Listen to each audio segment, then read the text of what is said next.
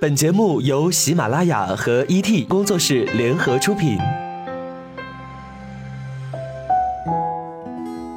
我们不生产鸡汤，我们也不是鸡汤的搬运工，我们只是在每一个你辗转反侧的夜晚，给你递上一杯温水，然后和你讲一个不那么娇柔造作的故事，就是这么简单。这里是每周三晚九点为各位宝贝准时放送的《听男朋友说晚安》，我是你的枕边男友李晨。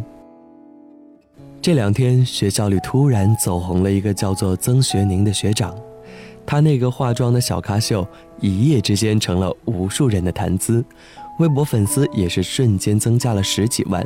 这十几万大军当中，当然也包括了小满。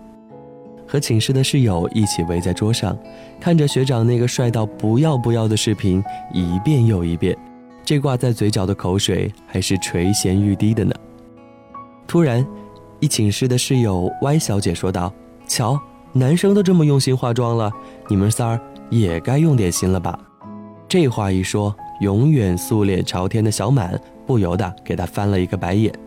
想起第一次见到 Y 小姐的场景，一袭俏而浓密的眼睫毛，细腻白皙的粉底扫过一层橘粉色的腮红，精心涂抹了变色的一对稍厚的嘴唇。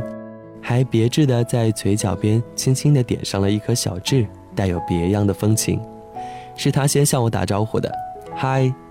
内心不由得被这柔情蜜意的声音瞬间融化。果然是西湖边长大的女孩，那待人处事可不是一般的娴雅。呃，不过大家都说时间会慢慢撩开人的面纱，也会褪去所谓的光环。在后来的朝夕相处当中。那第一印象的美好，却变成了出乎意料的让人难以接受。由早晨起来的不漱口，到晚上不洗衣服，到最后自然便是不洗澡了。但是化妆是从来不缺的。也许是在这张脸上的时间太多了，更别说挤点时间来看看书、上上课。虽然说化妆是女性的本能，甚至可以称之为是本职，是一份对他人的尊重。也是现在女性不可缺少的必备课程，但是花在化妆美容的时间太多的时候，这门课程是否已经干扰到了你的人生呢？要知道，一代才女萧红，一张病入膏肓的脸上挂着惨白皲裂的唇，仅靠着手中一支钢笔和一卷白纸书，成了一生的黄金时代。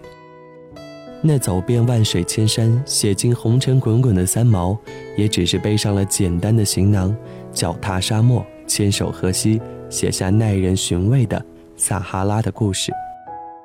而那细腻的文字，让读者永远爱着这个朴素的女士。可见，日常生活当中的浓妆艳抹，仅仅是一种精神上的自我安慰。化妆品的美容功效，毕竟只能起到表面的作用。女性的美不仅在外表，而更表现在气质优雅、成熟美、有文化内涵上。有魅力的女性始终是充满书香气息的，有一种渗透到日常生活当中不经意的品味，谈吐之中也能感受到超凡的脱俗，有一种不同于世俗的韵味，在人群里超然独立，有一种无需修饰的清丽超然。与内涵混合在一起。作家林清玄曾在《生命化妆》一书当中这样写道：“女人的化妆有三个层次，其中第二层次的化妆就是改变气质，让一个人改变生活方式，保证睡眠充足，注意运动和营养，这样她的皮肤会得以改善，精神充足。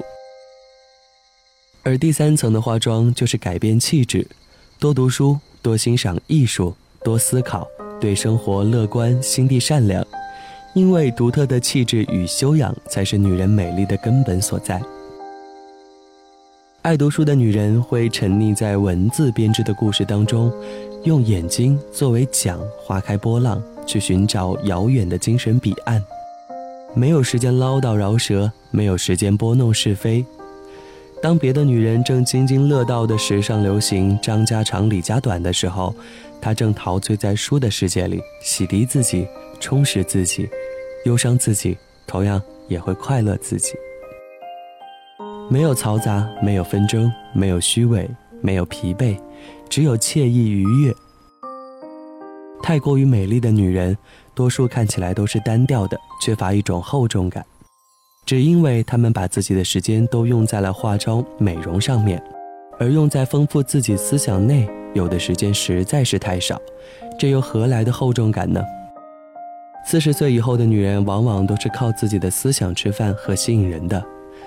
没有思想深度的女人，再美也只不过是一片轻飘飘的叶子，经不起岁月的洗礼。很快就会枯萎，因为不想这么快就枯萎，所以编辑小满也尚未努力的读书，写点东西，不让自己的脑子生锈。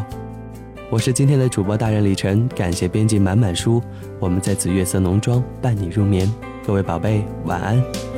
在我二十二岁时，回想起当时多么想谈恋爱，妈妈说就让他在我三十二岁时，发现我没太多的心去等待，它失去某种色彩，得不到的就更加爱，太容易来的就不理睬。其实谁不想遇见真爱？爱的绝对，爱的